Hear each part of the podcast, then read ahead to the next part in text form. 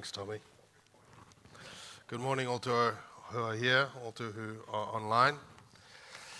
Happy Thanksgiving again. I trust you guys had a wonderful Thanksgiving. Amen. I tell you, just I was just very much undone by the presence of God. I um, just wasn't sure if if I could preach, but I just the presence of God is just you know you cannot. Hello, Hannah. You cannot there's no money you can use to buy a second of God's presence. There's just no flesh that can earn it. It's just by His goodness and by His grace. Amen. I want to first just start.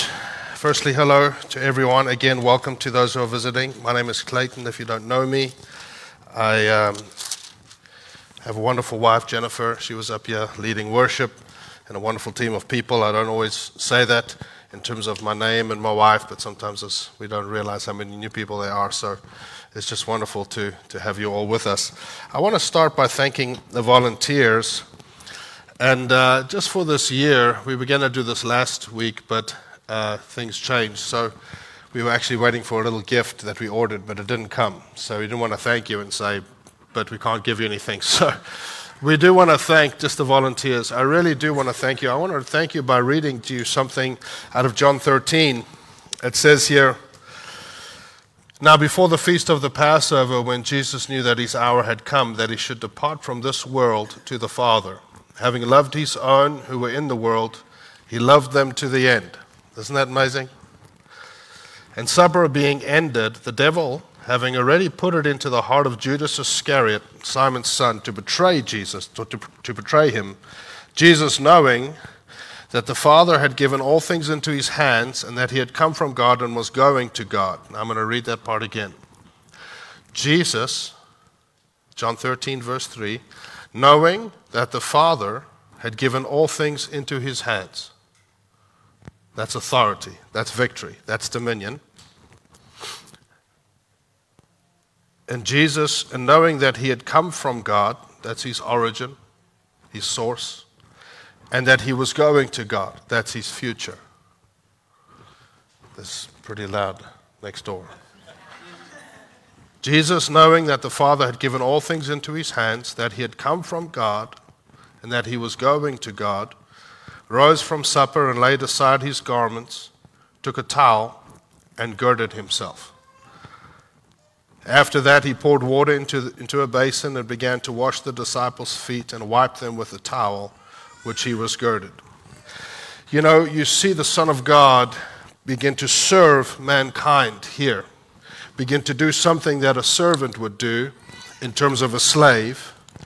And Peter, as being Peter, said, You can't touch me, you can't approach me that way. You know, Peter had to learn some lessons. The reason I'm saying this is for those who serve and for the volunteers. We have an amazing team of volunteers. We really do. This doesn't just happen. Some people walk into a building or to a service and they say, oh, they look like everything's going well. They are often very tired, bedraggled people behind that that have done all of that. And so I want to thank you, but I want to thank you in this way. Service, when you can serve others, it reveals your understanding of who your Father is. Jesus served knowing who his father was, knowing where he had come from, knowing where he was going, equips you to serve differently. So if you serve in any capacity, and I mean any capacity, and some of you are going, well, I don't know if that means me, that means you. So if you serve, if you're on a volunteer team, if you've been a volunteer, even I know there's many at home, I wonder if you guys could all stand and we'd just love to just thank you, whoever you are. Whatever, you could give them a hand. And that includes leadership. Wonderful. So thank you. Really, I mean that. We thank you. We thank you from the bottom of our hearts. I know you don't do it for us, but it is good to give honor where it's due. You do it for Him and you do it for God's people. Amen? Amen. All right. This morning, I want to speak to you this morning. I'm not sure if we're going to get through it. I want to continue our series, Acts and Origins. Now, this has been the most broken up series I've ever done in my life because, you know, it's, we're in a different season right now, and so things keep coming up that we've got to preach into. And if you weren't here last week, I encourage you to go listen, not because I preached It's just, I believe, God put a message in my heart to deliver just to the body of Christ, not just to free life, just about how to think and deal with this season. So if you weren't here, I encourage you to go listen to it. It may bring some freedom and some perspective. So, can we pray? Can we pray? Could I ask you guys one more time to stand? Wow, Jen says. Wow. Father, I thank you for your word. I thank you that your word is truth and that truth sets free. I thank you that you have all authority and all power and all glory. I thank you. Lord, we come to your word with open hearts and with open ears, and I pray, Holy Spirit, that revelation comes into the hearts of people today that begins to change them in the name of Jesus. Amen. Amen. So, thank you. Why don't you take a seat again? All right, Acts and Origins. I think we're in about week six. The heart was very briefly just to go through the book, little first part of the book of Acts, just to look at our origins. Often, when we have been saved a while, or like that game of telephone, I never know if it's called broken telephone or telephone, you know, that game. What you start with and what you end with is not the same truth, it's not the same words, it's not the same understanding. And it always empowers my heart. My family's being very uh, misbehaved in the front row, but that's okay. It always it empowers my heart to go and read. Just my sister, my dad says, excuse our family. But uh, it, it, always empowers my heart to go and read uh, how the disciples understood things and how it was for them on the ground. Not for us as we grow up in church, we develop certain things and certain ideologies and certain doctrines which we're taught. Doesn't even mean we know them ourselves, we just believe it. But actually, these guys had to wrestle through a lot of stuff. They, everything changed. Everything. When Jesus came, he ruined everything in the best sense of the word. He turned everything upside down. Everything, everything changed. Even the roles of marriage changed. everything shifted when Christ came and when he died, rose again, and ascended. And he sent the Holy Spirit, and it equalized everything, changed everything. They were no longer dictated to by the law from the moment they woke up to the moment everything was by the Spirit, life by the Spirit, life in the Spirit, live by the Spirit, walk by the Spirit, think by the Spirit. The Bible even says the Holy Spirit will teach you how to speak spiritual things. Everything changed. Everything changed. The way they dressed, what they ate, everything. And so to them, the Holy Spirit was so real and so important. So, John 14. Now, I know we say Acts and we go to John. Well, for them, it was a few days' difference. John 13 to 17, I've said this I don't know how many times in this series, was the farewell discourse, Jesus' great instruction before he left, before he went to die. And for them, it was a few days different. He gave this great teaching on the Holy Spirit. And for them, it was a few days different. And everything that he said there played a major role in the early part of Acts, his teaching on the Holy Spirit. So I cannot recap everything that we've done, it would take a few hours. I'm going to try recap a little bit of a little bit. We'll see. John 14 says here, verse 15 If you love me, keep my commandments, and I will pray the Father, and he will give you another helper. That word another, what does it mean? Who knows it because we've been over this many times? Another of the same sort. Jesus, right there, is saying in the Greek, I'm going to send you what they call in Acts the promise of the Father. Interesting, it's from the Father. I will send you the promise of the Father. He will be a helper, a counselor, a parakletos, the one who comes alongside, and he will be another helper. And what he's saying is the way I have helped you, the way I have empowered you, the way I have taught you, the way I have instructed you, the way I have given you power and authority over the demons. Remember? He gave them power and authority, and they went out and ministered. Everything that I have been to you, friends, disciples, everything I'm going to send you a helper who will be to you who I have been to you. And the Holy Spirit became their teacher, their guide, their instructor, their empowerer, their authority, everything. He became everything to them. And that's what that word means. And they understood that. So they had to wait for that to happen. And I will pray the Father, and he will give you another helper that he may abide with you forever The Spirit of truth, whom the world cannot receive, because it neither sees him, that cannot receive in the Greek is o dunamai lambano, means has no power. The word for dunamis, power, has no power to receive him. The world has no power to receive him. Because it neither sees him nor knows him. But you know him, for he dwells with you and will be in you. I will not leave you as orphans, I come to you. And so, what we've been dealing with week five, even though it was three or four weeks ago, and now was just a simple thing that Jesus said to them, and it really impacted my heart many years ago. He says to them, You know him. You know the Holy Spirit. You already know him. For he dwells with you, but he will be in you. And so, I know we've covered this, but why did Jesus say that they knew him? Well, he says, You know him. Why? For he dwells with you and will be in with you. How did he dwell with them? From their history as God's people. I'm not going to go over this again. We went over this. It's the same as us corporately. You can get to know the person and the power and the presence of the Holy Spirit in a corporate setting, yeah? Yeah, you can.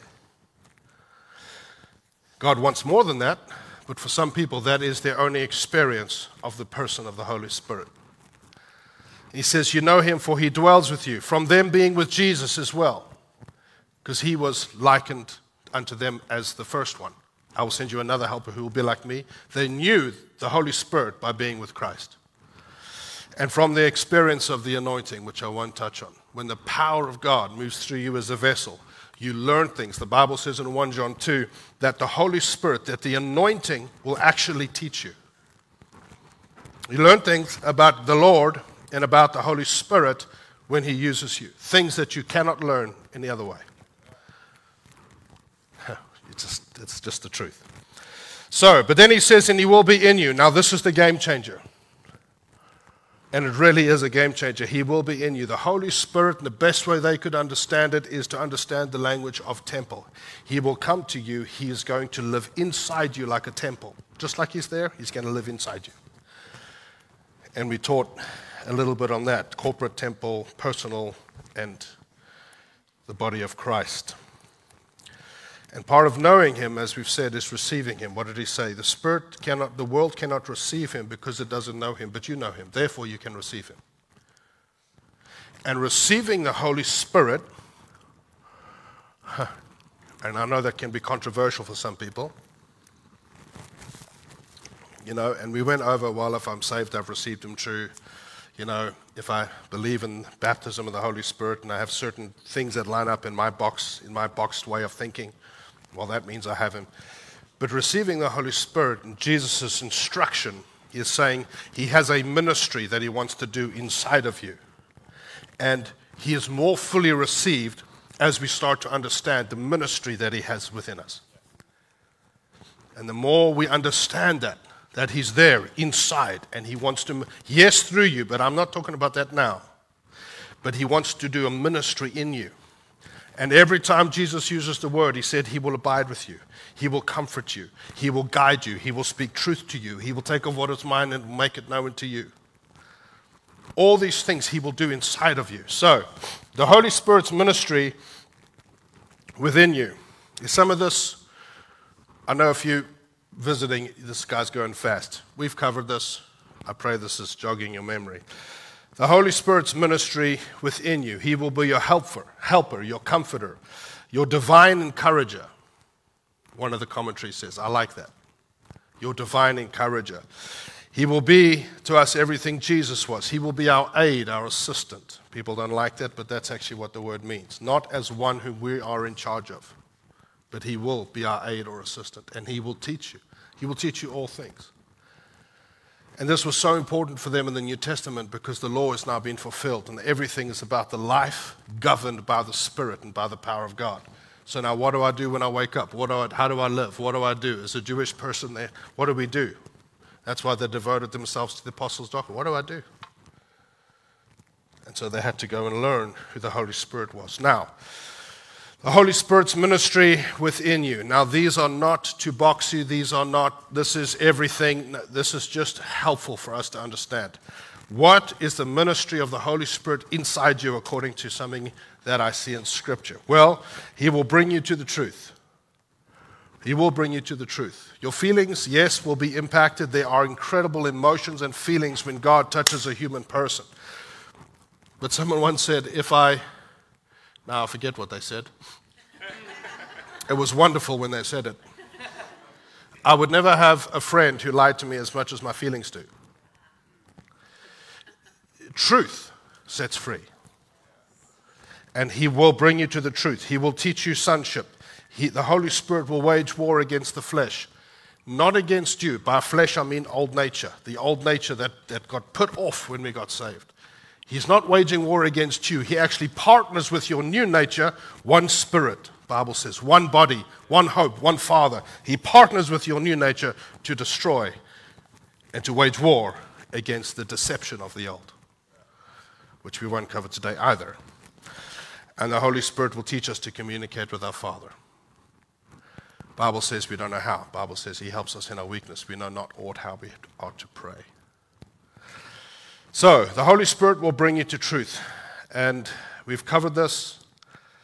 I'm going to just have to leave that one alone because uh, we've covered it, but it's not intellect. It comes through revelation. It comes through revelation. It's not just study, although it includes study. Study is a means often by which revelation can come, but study without revelation remains study. It has to be revelation, the power of God into the mind to change the heart and to change the mind. Now, when a person has a revelation, it actually has the power to change your identity. Who do people say that I am? You are the Christ, the Son of God. Simon, son of Jonah, Peter, son of Jonah, Peter, son of John, flesh and blood is not revealed this to you, but my Father is in heaven. And now your name shall be shift in identity because of a revelation. Without revelation, without the revelation, the power, the illumining power of the Holy Spirit on His Word and on His Word into my ears, not this is the Lord, not that, you know, He speaks into the heart.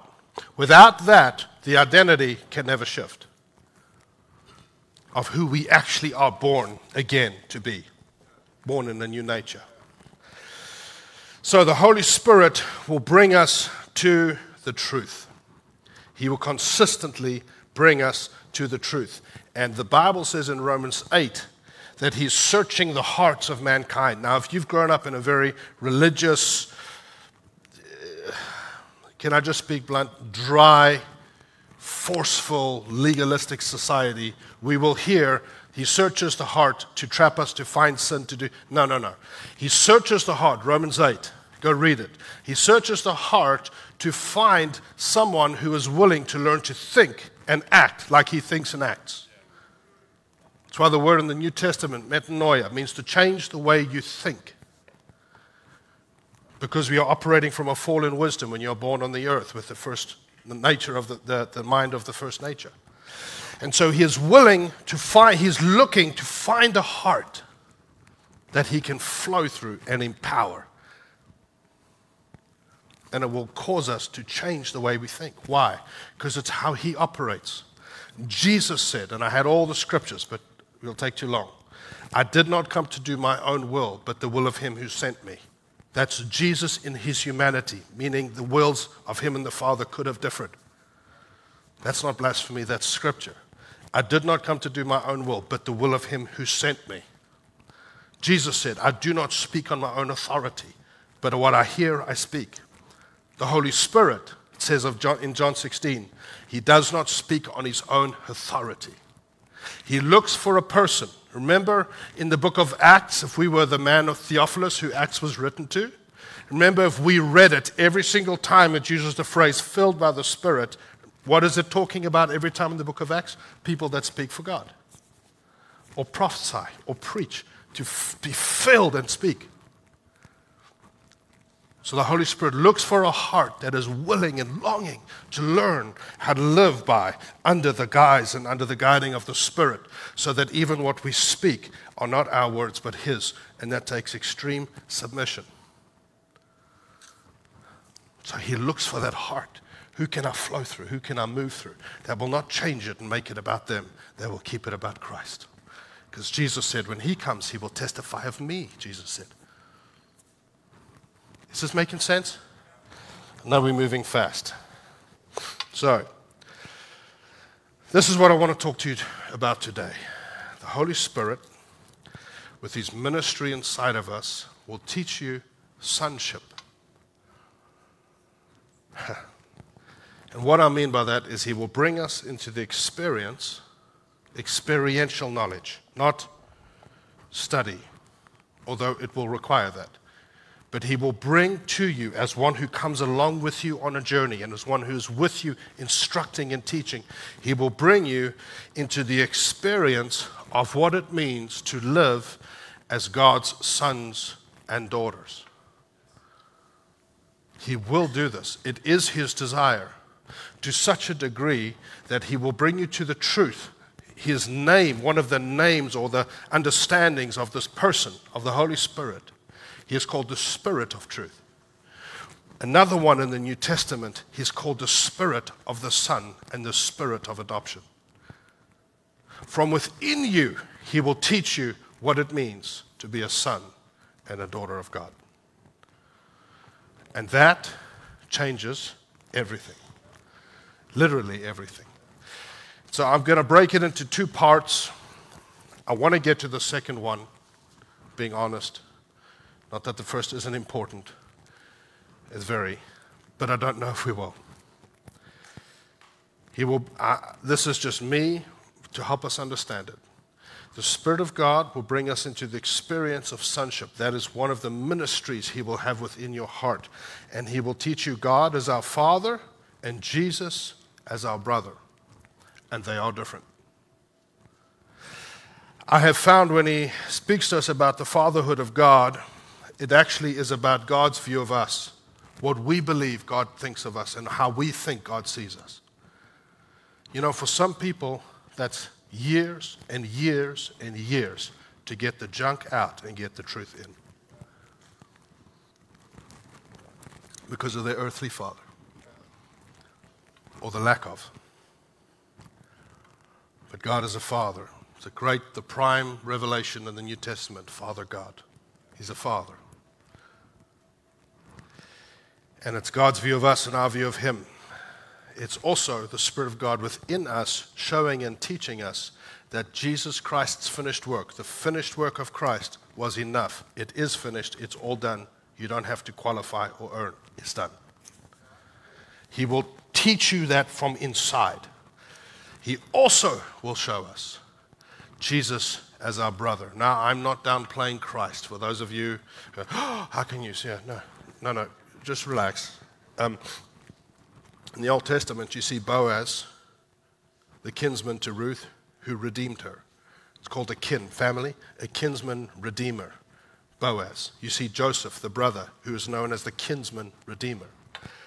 Jesus called them brothers. There is a truth all through Scripture of Jesus as a brother, the firstborn of many sons. Hello? There's such a powerful truth in this and many have missed missed it. But Jesus is our brother. That is not so much about what we think God thinks of us, it's how you think of you. And how you think of the enemy. It has to do with authority.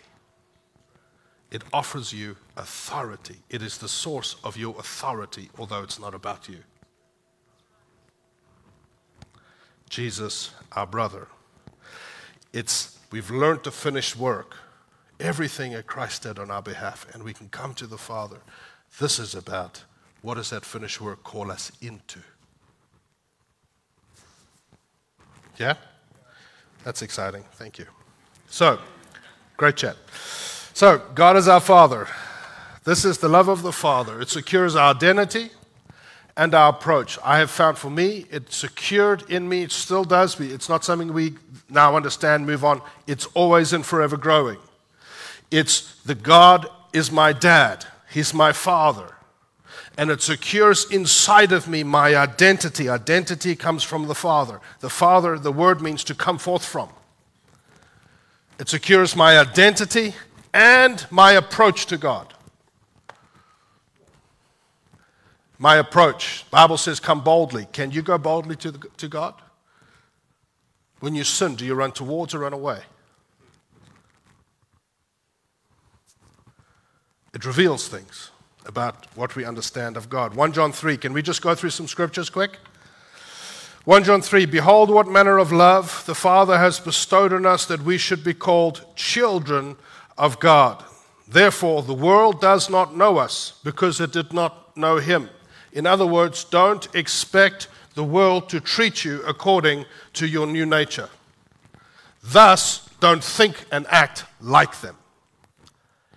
See, oh boy. The Bible in the New Testament speaks to the new nature. If you have a law driven, legalistic, religious mindset, you will see just do's and don'ts. In the Old Testament, do's and don'ts, disobedience to the law was a very important. In the New Testament, obviously, obedience. Everything comes through obedience, but it's through obedience from a heart of love, not a heart of fear. Because in the New Testament, the New Testament speaks to the new nature when it says, don't do this, don't do this, don't do this. It's not saying you're a bad person. It's saying when you do these things, you've been deceived. You're not acting according to who God has now made you. There's something you haven't seen. It's freedom, it's liberation. So, the world does not know us this way. Galatians 3, verse 26 to 4, verse 7. You are all sons of God through faith in Christ. There it is, black and white. Now, ladies, I've had this question so many times. Why not daughters? Well, because you're in Christ and He's a son. And I always say, if you can be a son, if I have to be a bride, you can be a son. So, it's true. I don't want to wear a wedding dress. For you're all sons of God through faith in Christ Jesus. For as many of you as were baptized into Christ have put on Christ, there is neither Jew nor Greek, is no longer nationality. There is neither slave nor free, there is neither male nor female, for you are all one in Christ if you're saved. And if you are Christ, then you are Abraham's seed and heirs according to the promise. What was Abraham? It wasn't by law, he came 430 years before the law. It was by faith, by belief. Now I say that the heir, what is an heir? Inheritance, yeah? You have an earthly inheritance in Christ and a heavenly one. Your earthly inheritance has to do with authority and dominion. Yes, salvation, yes, but authority and dominion. What does a child do to get an inheritance? Nothing. He is born. That's it. When you are born again, you are born with an inheritance, not by what you do. Now, I say that the heir, as long as he is a child, does not differ at all from a slave though he is a master of all, but is under guardians and stewards until the time appointed by the Father. People preach that as, well, when you're young in the Lord, you don't. Actually, what it's talking about is the delay in sending Christ. It's talking about Israel as being under the tutor of the law, which was to form in them the understanding that we, with our own nature, cannot make it back to God. We cannot. We cannot. That's, he says, he says, but even so, when we were children, we were in bondage under the elements of the world. That also, again, means the principles and the regulations. Under the principles and regulations, verse 9 calls them beggarly elements. It's all about behavior, it's all about morality, it's all about what I do, it's all about being good little boy. Paul's saying there's so much more in the Spirit. It's about who you've become because of your birth. But when the fullness of time had come, God sent forth his Son, born of a woman born under the law, to redeem those who were under the law, that we might receive the adoption as sons. You know, we have an adopted sister. To me, she's just my sister. I don't think of her that way. But in the Roman law, you could disown your birth children, but not adopted ones. My sister tells, used to tell Chantel and I, they got you, they chose me. it's really true. That's awesome. It's true. So think of that for yourself when it comes to God. Hello?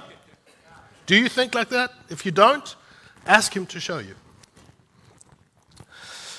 Then I love this. And because you are sons, what do you do to be a son? You're born. So, because you are sons, God has sent forth the Spirit of His Son into your hearts, crying out, Abba, Father. My dad said a long time ago, and it struck me, he, the Spirit within you could have cried out anything Creator, Yahweh. But he cries out, Father. Father because of the destruction in the world with fathers, but also because He's your Father. And He sends the Spirit of His Son into you, and it cries out, Father, Abba, Father. People say it's Abba, Abba. It's not. One word is Hebrew, one word is Greek. Abba Pater. You know Pater, where you get the word Padre? Hey, Padre? Father. And it actually means this I wrote it somewhere. Father, the one from whom I actually come from, I am your son.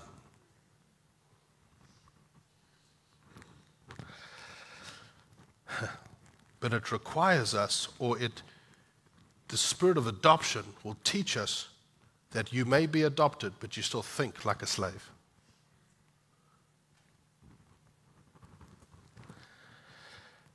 But he says, because you are sons because you are sons, not because of what you've done, because of your birth. I will send my spirit into your heart, and he will instruct and comfort you for bringing you through to the truth of what it means to be a son and a daughter in my house. Bible Ephesians 2, the family of God, the household of God. God never wanted an institution that had doctrinal agreement. He wanted a family. Romans 9:26, in which this is talking about Israel, that the Gentiles were not included yet, yet beforehand, before Christ came. But this is now saying this is what will happen. Romans 9:26, and it shall come to pass in the place where it was said to them, You are not my people. In other words, before Christ. There they shall be called sons of the living God. That's you. It feels like blasphemy in some people's hearts to say, I'm a son of God. They say, oh, no, there's one son of God. No, you're a son of God. Get over how it feels. Go to the truth. You're a son of the living God. Scripture. Exodus 4 calls Israel, Israel, calls Israel God's firstborn son. That's why the Jews struggled so much. What do you mean God is a son? Israel is his son. It's still true of the church. The church is called the body of Christ. We corporately are the body of the Son. We are the body of Christ, but individually, I am God's Son. Oh, help us with the time, Lord. Romans 8:15 For you did not receive the spirit of bondage again. Again. Say the word again means you did receive it at some point. When you were born on the earth with the old nature, do you know where the old nature comes from? This will offend some. The devil. Jesus said that. Your father is the devil. Still in God's image, but bent and twisted and contorted. In slavery to what? Fear of death, fear of the unknown. Fear. It's the most repeated command all through the Bible do not be afraid. They're not afraid. It's awesome. For did you not receive you did not receive the spirit of bondage again to fear, but you received the spirit of adoption by whom we cry out again, Abba Father. Show you this chart really quickly. Slave in a Roman household, a slave exists only to meet needs. The son, the emphasis is on the person and on his relationship within the family. A slave, a mindset, the value derives from what you do. That's why this performance culture is so powerful when it, when it enters the church. What do you ask a person when you get to know them, when you meet them? Oh, what do you do? The whole culture is built on that. Not so with Christ. Whose son are you? You notice when they go through the lineage, all through the Bible, Matthew chapter 1, verse 1, it starts with the lineage of Jesus Christ. Why? The New Testament starts by revealing to you your family lineage in the spirit realm. It says this testament is different. They don't go through lineages in the Bible, no one ever reads them, right? You go, and then the Lord, and then son of, son of, son of, son of, son of, son of, son of, and Jesus loves me, right? We, we skip over. You don't see the blacksmith, the architect, you see, Father, son of so, son of so, son of so, son of so. Their whole culture, whose son are you? Our culture, what do you do? Oh, it's so destructive.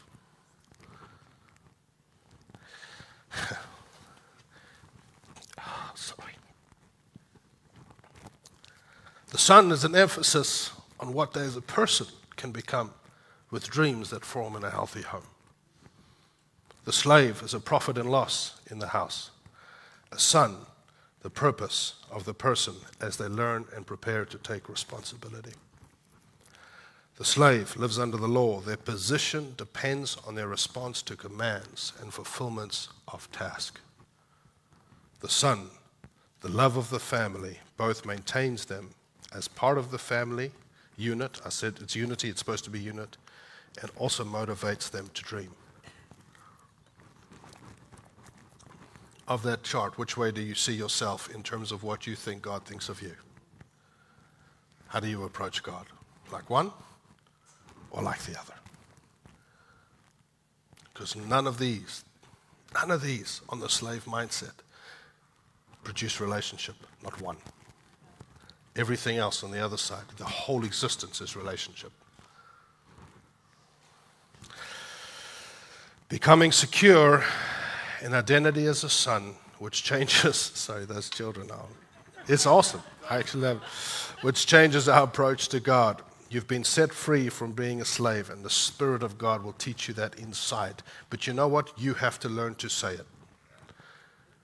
The Spirit of God cries out in you what? Abba, Father. Do you believe He's your Father? Then say it. Because what I mean is, everyone says, Yeah, I believe it. It's here. Take truth. When does truth set you free? When you use it.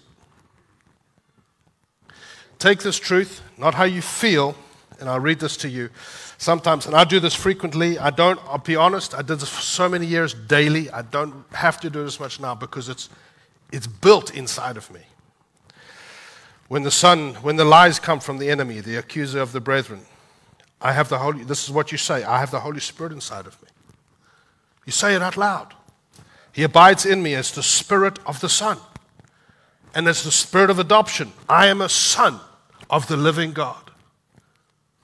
say it. Don't think it. Say it. Chosen by Him, adopted by blood of Jesus, by blood, reborn, a new man with a new name. I am not a victim. I am not alone. I am not afraid. Say that. You have to say it. Watch your thought process change. when authority comes into a person, is when the spirit of sonship lays hold of that heart. And they start to learn to stand on truth as a son. Friends, if my father was some great man, some he is, but if he was some, I mean that, but if he was some great man in terms of the world, some ambassador, some president, some king, that matters. If God is your father, it should matter. It should matter. And the Spirit cries out, Father. You will discover that you are not so easily condemned. Mostly you condemn yourself or the enemy, and we think it's him. You are not so easily overcome, not so easily overtaken, because God's my Father. You can't push me around. You have to get like that with the devil. Don't be afraid of him. He's afraid of you. That's why he's lying to you.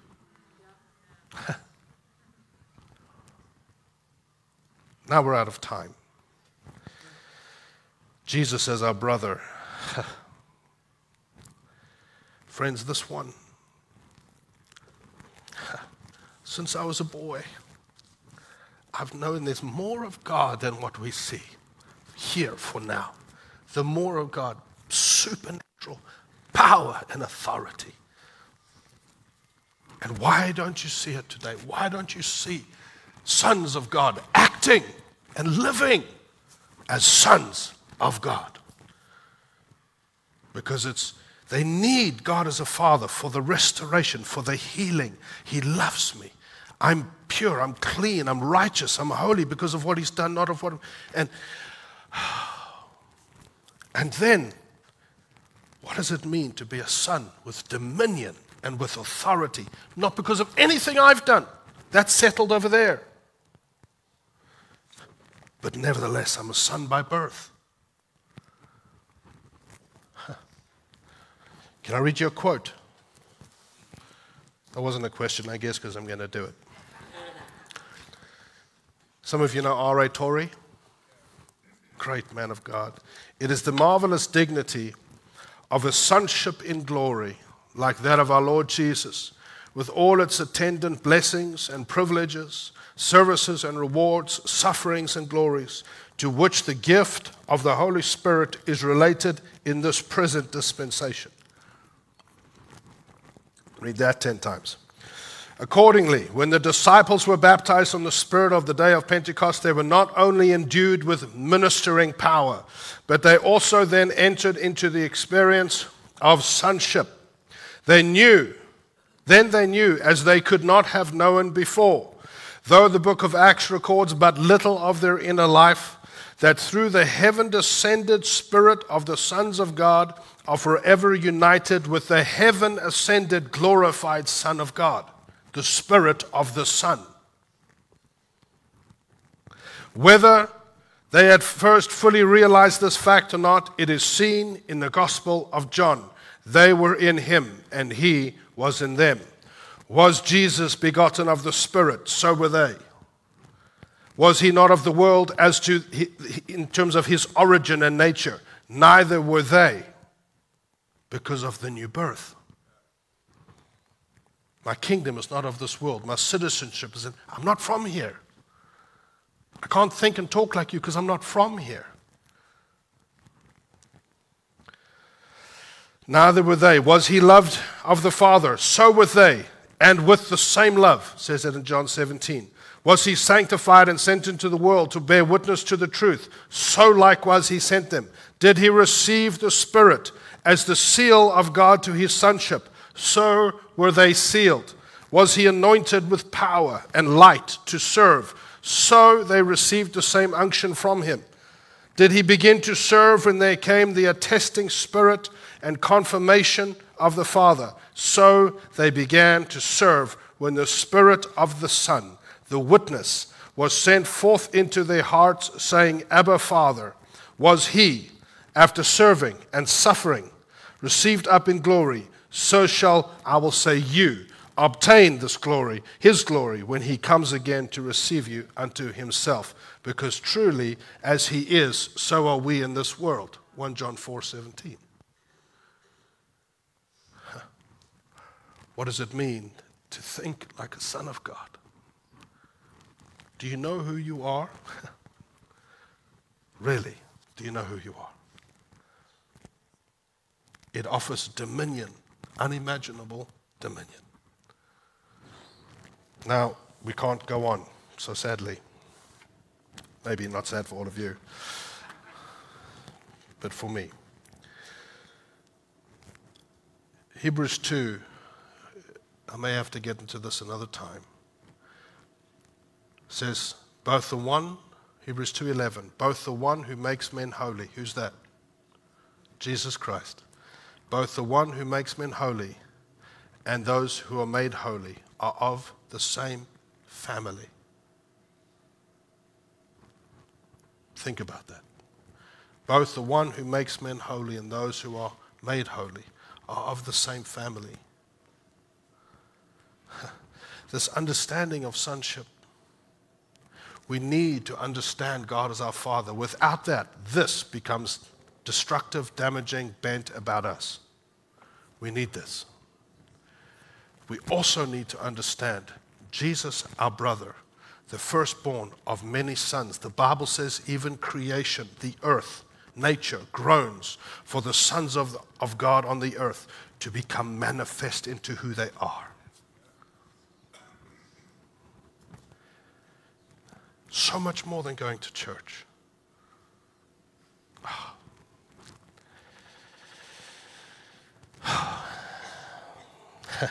we'll leave it there. Friends, He has put all things under His feet, and you are in Him. It's not you, but by birth you're His son. You have authority that you do not know of. But the enemy lies consistently. It's not about you. It's never about you. But you know what you'll find? When God uses you for power and authority, you know very quickly, whoa, that wasn't me. And you know what happens? You become humble. It humbles you, it doesn't come with pride. You're too afraid to be proud.